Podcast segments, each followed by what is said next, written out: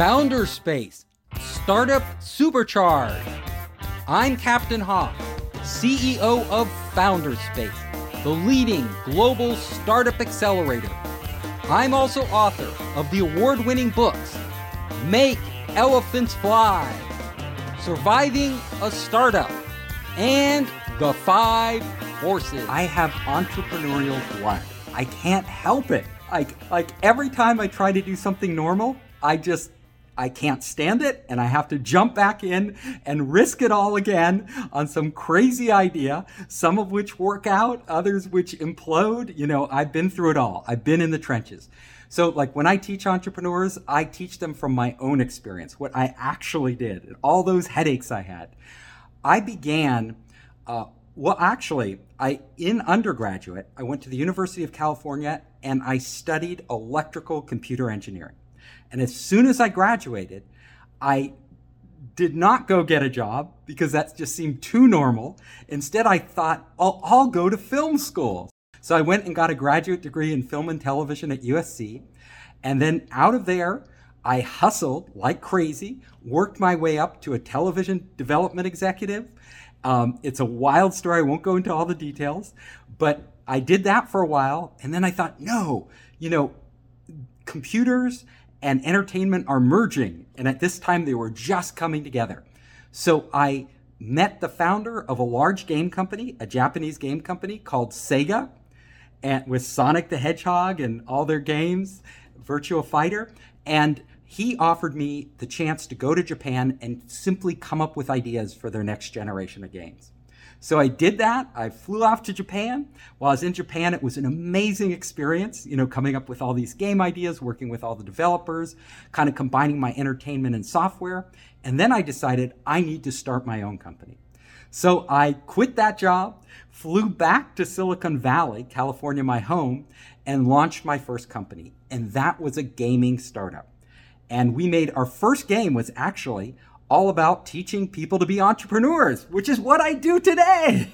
It was called Gazillionaire, and it was about how to become a gazillionaire. And it was really popular. It got picked up by one of the large publishers, got worldwide distribution, did really well, and then um, actually found its place into schools so, hundreds of schools and universities are using the product still today, after all this time. It's the beauty of educational software, never goes away. Uh, teaching uh, kids and you know high school students how to become entrepreneurs. So I did that. I caught the venture bug after that. Teamed up with some partners, we launched an interactive TV startup um, right out of Hollywood, where we combined, again, my entertainment background with technology, doing interactive TV shows for NBC, Warner Brothers, uh, Viacom, all these big companies, all these big media companies. And then I did two other venture capital, uh, 200, two other venture funded startups. And after that, um, all my friends were coming to me and they're like, Captain Hoff, which is my gamer handle. You know, I'm a gamer. And they were like, Captain, how do I raise money? How do I get started? You know, what do I do? So I started to help them out. And that was the beginning of Founderspace. So it grew from me personally helping my friends to us eventually getting our own space in San Francisco to us then expanding international. And now we're like even bigger overseas than we are in the United States. Um, and it's been a great wild ride. And I just love it because I love working with entrepreneurs. It was absolutely amazing. Like making games for a living. I don't know anybody's, you know, at that time it was my dream to get a job in a game company because I was such a gamer. So, yeah, it was like paradise. And uh, and I was also the only gaijin there, which means foreigner in Japan. So, I I wielded a considerable amount of power. They would come up to me and they'd say, "Hey, Steve, what do Americans think of this? And I got to speak for the entire country. yeah, well, Americans hate it if I personally hated it. Or if I loved it, all Americans are going to love it. So every day I'll be contacted by people from around the world. They could be from, you know, the Czech Republic or from China or Korea, anywhere, South Africa. And so I'll be interacting with them and we'll be a, a lot of the programs because of COVID, we have been running online so they could reach people all over the world, even in countries we've never been to. Um, and then we have our offline incubators that are open that I coordinate with. So, especially in China, we have incubators in a lot of the major cities, like in Wuhan, uh, Xi'an, Nanjing, Shenzhen, Hangzhou, these major, huge cities in China. Um, and I have teams there on the ground, and you know, COVID hasn't impacted them, so they never had they ne- they only closed for a very brief time. So I coordinate with them. Uh, also, I'm always writing a new book. So I finished uh, this book. I'll have another book coming out this summer, um, and I am always engaging with entrepreneurs. So people are coming at me with ideas all the time for me to invest in. For a lot of times, you know, if it's not in my wheelhouse, something that I would put money into, I'm referring them to somebody. So that a typical day is filled with a myriad of different things going on simultaneously, and I'm just trying to keep up with it. And right now, I'm traveling across the country. So I'm traveling across the country and doing all that at the same time, which is really fun entrepreneurs are who I usually deal with. So entrepreneurs will come to us, and if they want to get into one of our programs or get funding, they have to be a little further along. So they can't be, oh, I have an idea. I woke up and I have this brilliant idea that's going to, yeah, that's going to change the world. I'm like, yeah, I can't, you know, those are too early. We want them to actually come to us with some sort of proof that their brilliant idea has has has is based in reality. There's something there. There are customers there who need it. Uh, there's a, a, product there that they have the team assembled that they can build. They might not have built it yet, but they have to have something that we can hold on to that's solid in order for us to move forward with them. Um, we get a lot of entrepreneurs coming to us. You know, thousands every year. We select a small number of them, and they go into our programs, and and a small number, and they get funded uh, we also, in our incubators, we have space. So a lot of them are like co-working space. So we'll just have entrepreneurs come into those spaces and they don't necessarily have to be as far along. They can just have an idea. And then online, uh, we have communities like we have one on Facebook. If you search for Founder Space on Facebook, a really vibrant community with thousands of entrepreneurs contributing ideas and helping each other and investors. And th- we operate that sort of like a hub so that entrepreneurs can connect with each other, investors and you know lawyers, people to help them out.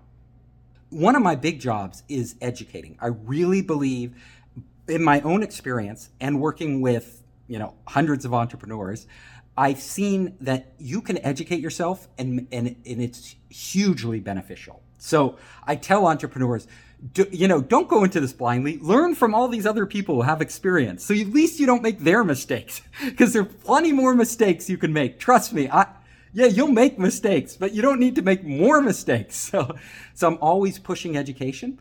And then the final part is we work with a lot of the world's largest corporations. So we help them connect with entrepreneurs. We help them fund projects. We help them uh, give entrepreneurs resources like distribution that the entrepreneurs don't have. So we're always piecing together um, and connecting, both locally in the United States and internationally.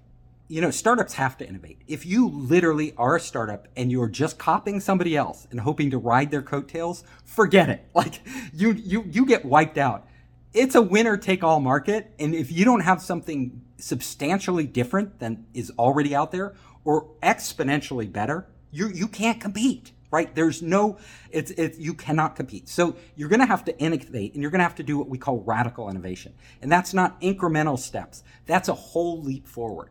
And so how do you get to that point? Like, what do you do? You know, what type of people do you need on your team? What, how do you manage an innovation team? And this book is good for entrepreneurs. It's also good for anybody in a corporation. Like, it's the same process.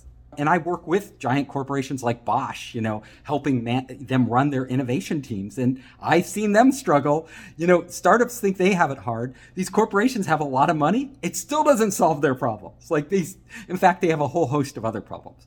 So it, it, the book really goes into a process that you can put in place for a very low budget because really a lot of innovation, especially at the early stage, shouldn't require a lot of money. So, how do you do that? Like, how do you get your team working together in the right way that all of you, not just you as the, the passionate uh, founder and CEO, but your entire team is fully invested in it and they're giving everything? And how do you, you know, do you develop your own technologies? Do you pull technologies off the shelf? How do you introduce those technologies to your first potential customers? How do you identify those customers? And then how do you actually start to elicit from them meaningful feedback? Not like, you know, they won't tell you what to build. They, they don't know, or they would be doing the startup themselves, but they can definitely tell you the outcomes they want. And if you can start to analyze those outcomes and come up with solutions for those using new technology, that's where the opportunities are. I have seen entrepreneurs, and you know, the number one reason they fail, literally, the number one reason, and this you would it's kind of counterintuitive.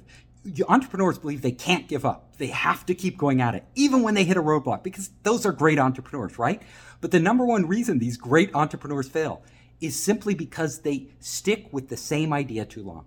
They do not want to admit that the or they do not or they filter out the facts, you know, because they do not want to recognize that this brilliant idea they thought they had doesn't actually work in the real world, and they stick with it. So um, I'm always pushing entrepreneurs uh, to evaluate their idea objectively. Like, how do you do that? How do you get that feedback early and how do you know if the baby's really ugly because all your friends are going to tell you it's beautiful either they've never seen a baby before or they just or they just don't want to insult you you know? So you know how do you know that your baby's ugly? And you know when do you throw out that baby and conceive a new one? Not something we're used to doing.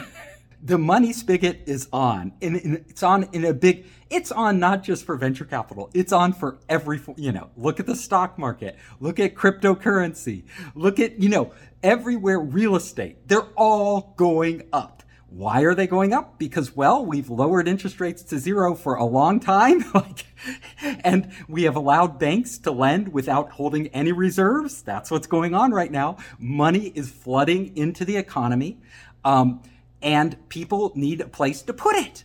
You're never going to put it in a regular account. So this money is going to riskier and riskier assets in order to get bigger and bigger returns. And so far, it's been pretty good.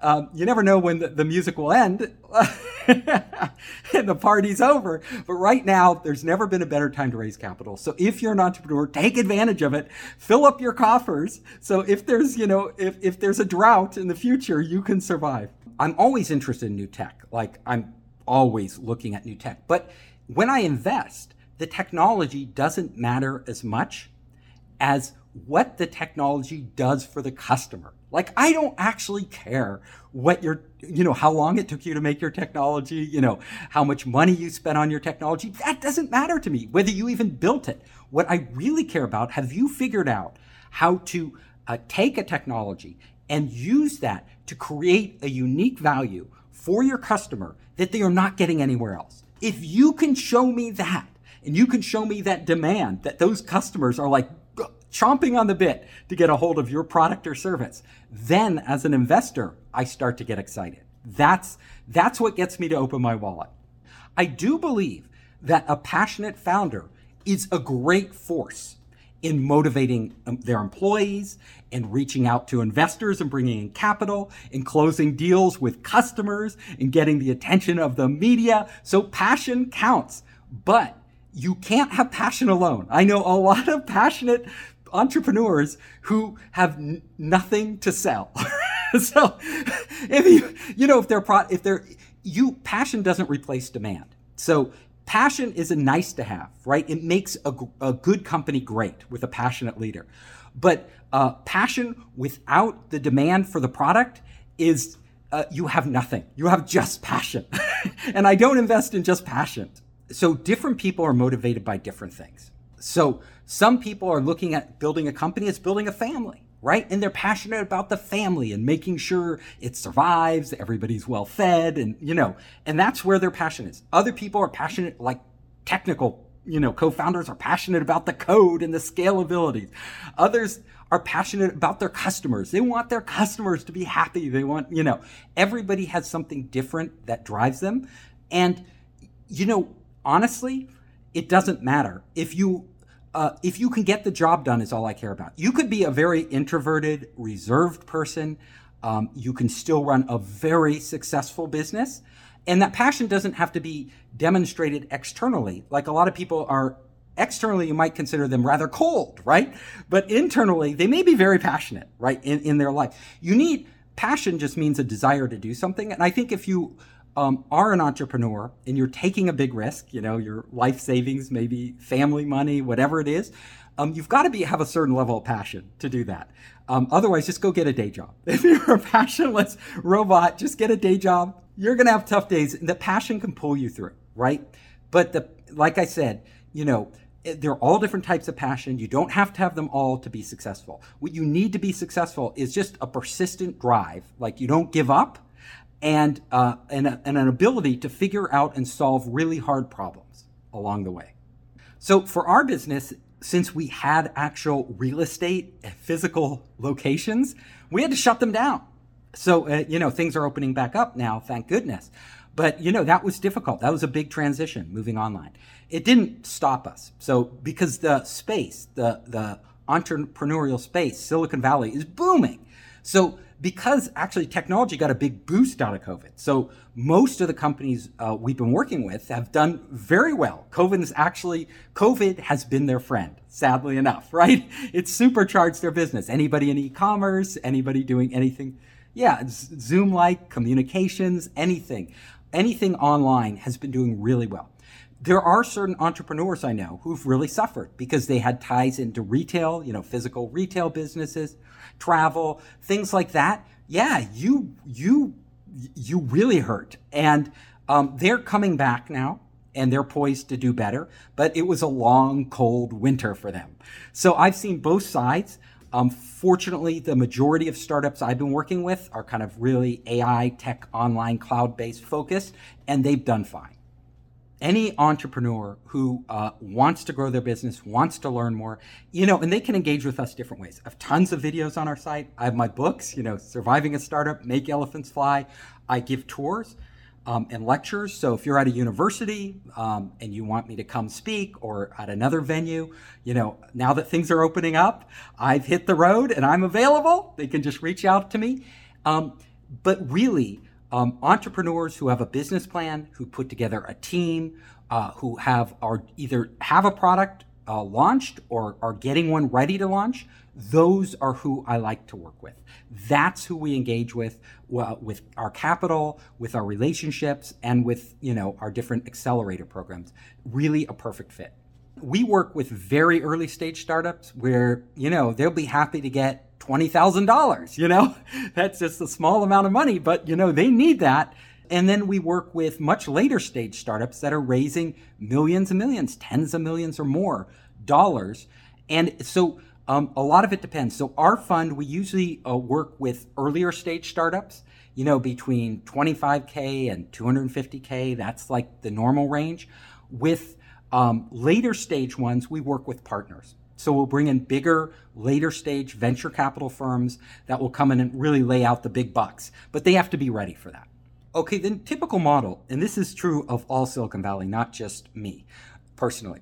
So each round, from the angel round to the seed round to the Series A round to the Series B round, every time the startup raises money, typically they give away around 20% of the existing equity. So they dilute, right? Um, and and uh, so most venture capital firms, you know, they need uh, to have roughly a 20% stake, and there may be more than one participating in that 20%. But they need that in order to make it worth their time. If it's too small a percentage, just not worth their time. So um, the size of the round really depends on the the you, you know how much money do they need? How, what stage are they at? They, can they actually make use of this money?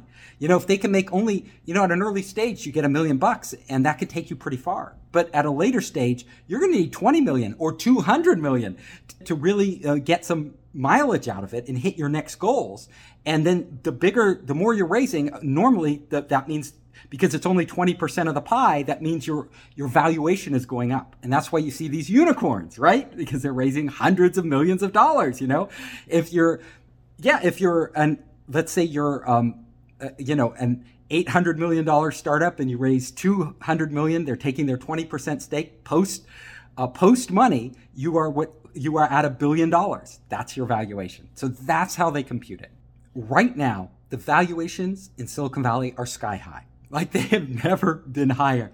You know, my, my fellow angel investors in Silicon Valley, I'm, uh, you know, we talk all the time and they're coming to me and they're saying, Captain, you know, this is crazy. Like, like the valuations we're paying now, we've never paid this much money before. It's like four times what it used to be. Like the value, you know, it used to be an early stage company coming out of a startup incubator or accelerator could command, if they're lucky, like a $5 million valuation. That's after they've like proved something. They've been through uh, an, an accelerator like Founder Space or Y Combinator or something like that.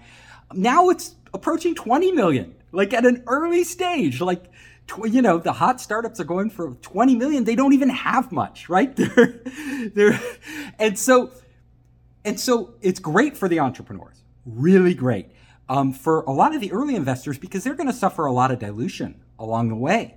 And they're getting for 20 million you know they're not used if they're an angel investor they're not putting in a huge amount of money. So the percentage they're getting is pretty tiny you know and that makes it it even if it hits big you know the multiples they get aren't what they would have gotten right? It's it's substantially less because um, of the high valuations. So it's hurting the angel investors helping the entrepreneurs but it is all based on supply and demand so it, the fact is, like I said, there's just a ton of money in the economy right now pumping into these, you know, startups, and that money is competing for the best startups. All like I can tell you as an entrepreneur, one thing for sure. You know, it's either super easy to raise money or super hard. Even now, like, it, you know, you can look around at all these startups getting funded and you could say, oh my God, they should write me a check. I saw this really stupid startup earn all this money, you know, get this huge valuation. But, you know, a lot of times those people are connected or they're brilliant salespeople or the timing's just right or there's something you don't know, you know? Um, sometimes they just are crazy investments that aren't very good. But, um, it, you know, with a startup, if you don't have the right relationships, if you don't have all the pieces together, if you're even missing one piece, and I write about this a lot, like in surviving a startup, you can be missing just one thing and investors will walk away, right? Because investors, you know, their job is to say no. They can't say yes to every startup. So what ends up happening is investors will say no, no, no, no to most startups, even today like 90% of companies or more that pitch investors will get a no. They'll never get funded, right? Um, but then there's a few that everybody goes to, right? Because they figured it out. They have all the pieces in place and all the investors realize that. And then they get this feeding frenzy where they're competing against each other for these select group of startups driving up the valuation. Number one, if you're an entrepreneur out there, spend time building your team. Like, don't be a solopreneur, which a lot of people are because honestly, uh, at an early stage, especially, this isn't like later stage. At an early stage, they don't have much to hang their hat on. Like they look at your company, it's all potential.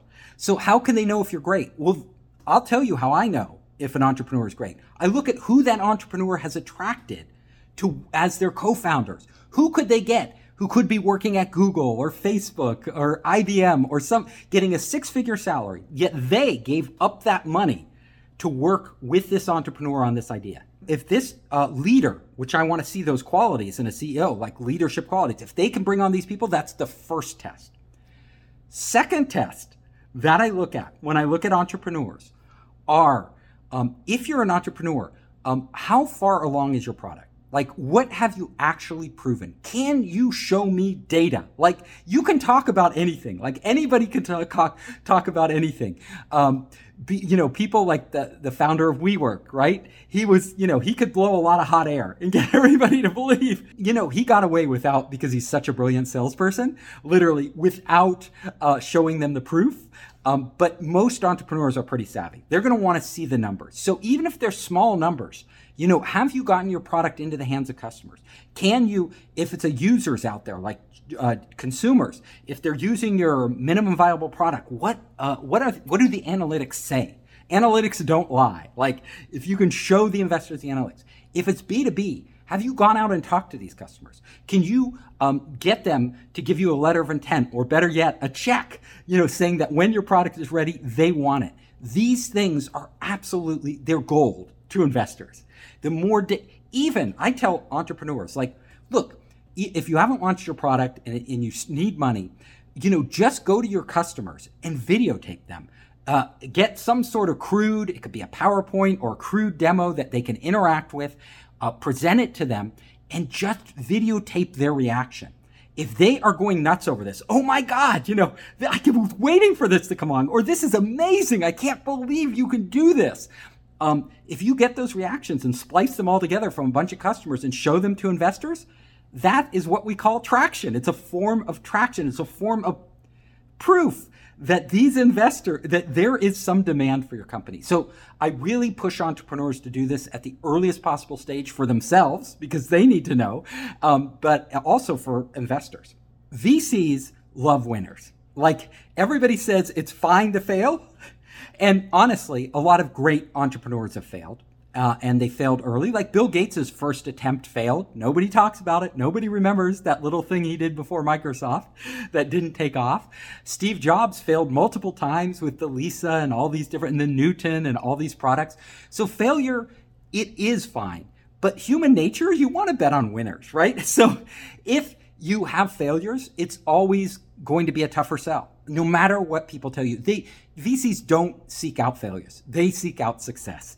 Um, but if you have failed and you can actually explain to them why you failed, what you learned, uh, you know what you how you would do things different next time and they see that hunger in your eyes and that determination to keep going it can negate the negative effects of the failure and they can overlook it i write about bootstrapping in my book and i am a big fan of bootstrapping so first of all there is nothing wrong with bootstrapping your company too many people come to Silicon Valley in, in order because they believe that, you know, once you raise capital, all your problems are solved. Or the only way to success is to raise huge amounts of venture capital.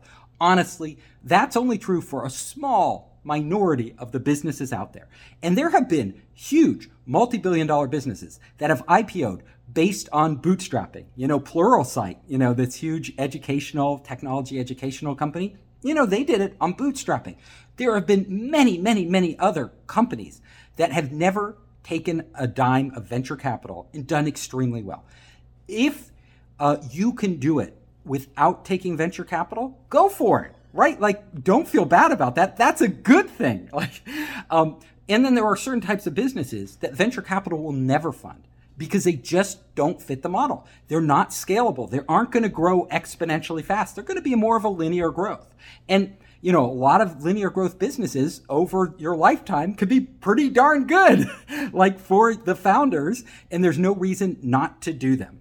So um, you have to figure out uh, what type of business you have and whether you need venture capital. Now, venture capital is really good at one thing it will never turn a bad idea into a good idea. In fact, too much money too early before the startups have figured it out can kill companies, right? It's actually a huge negative. And I'm telling, like, don't raise them, you know, raising money will not solve these problems. And in fact, it can mask the problems. So there have been a lot of startups out there that raised huge amounts of capital, literally hundreds of millions of dollars, when they didn't have a product market fit. But the money allowed them to keep acquiring new customers and masking the problem with the company. Look at WeWork, right? They raised like billions of dollars, but all that did was was mask the fact that their core business model uh, didn't work the way they claimed it did. They were growing, but they were growing just by spending, not by uh, building the infrastructure and the process and everything in place to really uh, tap customers and bring in revenue. So when I am talking to startup founders, I tell them, first of all, uh, the f- first thing you need to do is figure out your business. Now, if your business is in one of these winner take all markets, especially one with a network effect, like a two sided marketplace like Amazon or uh, a social network like Facebook, if you have this strong network effect, which means the more users you bring in, the more valuable your service is to your end user. If it if that's the case, you need to raise capital because if you uh, don't if you don't scale uh, you know, exponentially fast and really take the market, somebody else will. And if you go along really so, I had a friend in the early days, he started a social network. It was doing incredibly well. This was like around exactly the same time Facebook was starting. At exactly the same time. His network was doing well. It was a version of LinkedIn. So basically, it was LinkedIn. Uh, before LinkedIn. and he actually had a lead on LinkedIn and he was growing like crazy. Did not take venture capital, did not take the right steps, does not exist today. Like, is LinkedIn took the whole pie and that network just faded away, like gradually, not right away, but LinkedIn took the whole pie. So, because they had the network effect for that. So, when I'm talking to entrepreneurs, yes, if if if if that's the case, venture capital won't make your idea better, but it is fuel on the existing fire. So if you have a jet engine and you plug venture capital into that, well, you're going, you're going around the world. If it's a rocket ship, you're going to the moon, you know? That venture capital is just the fuel. It's not the rocket. But if you have a rocket, get the fuel, right? get the rocket fuel. Because if you don't fill up your rocket, you're not going anywhere. That's the answer. Venture capital is brilliant at customer acquisition like in, in hiring employees, like in man, you know, basically all the things you need to grow. So like venture capitalists look at your business model and they will basically analyze your model and they want to know the lifetime value of your customer. How much money will a single customer bring in over their lifetime? If they can see that you will potentially earn more money uh, from this customer, the lifetime value is greater than the cost of customer acquisition, well, it's a no brainer. Shovel money into this company, right? As much money as they can spend, we'll, we will give them because we know we're going to get a return. And if there's a network effect, we know we will dominate the market. End game. That's, that's what venture capitalists look at. Venture capitalists in Silicon Valley are looking for outsized exponential returns on every investment they do. Now, the fact is, though, they take a portfolio strategy because they know no matter how smart they are, doing a startup, there are so many unknowns, so many variables out there. It is so easy uh, for a company, for reasons that you just aren't visible at the early stages, not to succeed. You know, one of the founders, the founders get in a fight, the market changes, you know, the technology never works or matures, the customers actually wanted something different, whatever it is. Like there are a million reasons startups fail. But so they know that their portfolio out of their portfolio, if they have 10 startups they've invested in, one of those startups, if they were lucky, one of those startups becomes a, a huge hit, a unicorn plus, right? And that one investment usually dwarfs all the other investments combined. So all the other investments combined, even the semi-successful ones are, are, this much. In this one company is this much. So if it's an Amazon or Alibaba or Facebook or Twitter, right? It pays for all the losers and then makes you a great return. And it makes, so its return is, you know, it can be a 100x return, whatever it is. Um, that is what, so they're, every time they take a bet, because they don't, it takes time to find a startup. It takes time to engage with the founders. It takes time to sit on the board. They're limited not by their capital, but by the time they spend. And they have a lot of capital to shove into startups. Like the, some of these venture funds have half a billion dollars or a billion dollars in venture capital. They have to invest that usually within a three year time horizon. Imagine that, right? So three to five years, like they, so they want a startup that will grow so big and so fast that they can shovel all this money in and put it to work so that they can get a return for their investors, their limited partners who invest in them. That's how their business model works. So every startup they pick, like if you came to them and told them, look, I have a great company. You put in a million dollars now, and I guarantee in five years, you will get $10 million back. Well, for an individual, you would be like, "Wow, that's pretty good." You know, you know, I'll, I'll, take that deal. For venture capital, capitalists, it doesn't matter at all. If you're managing a big fund, let's say a half a billion dollar fund or a billion dollar fund, what's a 10x return? $10 million on 1 million. What is that on a billion dollar fund? It doesn't move the needle. It doesn't give them anything, right? because they're only put, able to put 1 million in capital to work. They need to put hundreds of millions to work, right? So in order to spend this billion dollar fund.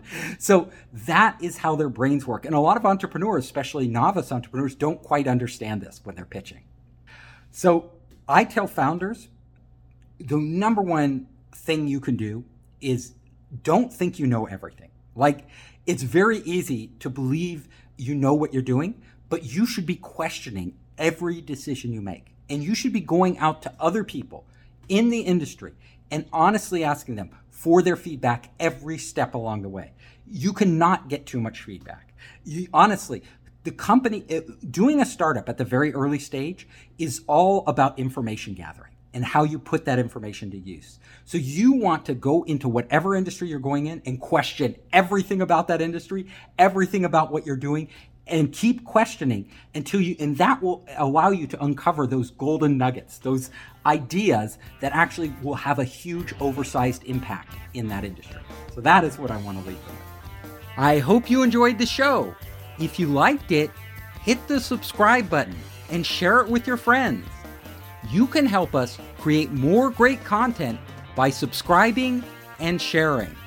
Also, if you want to access our online startup program, our investor network, and our entrepreneur resources, just come to foundersspace.com.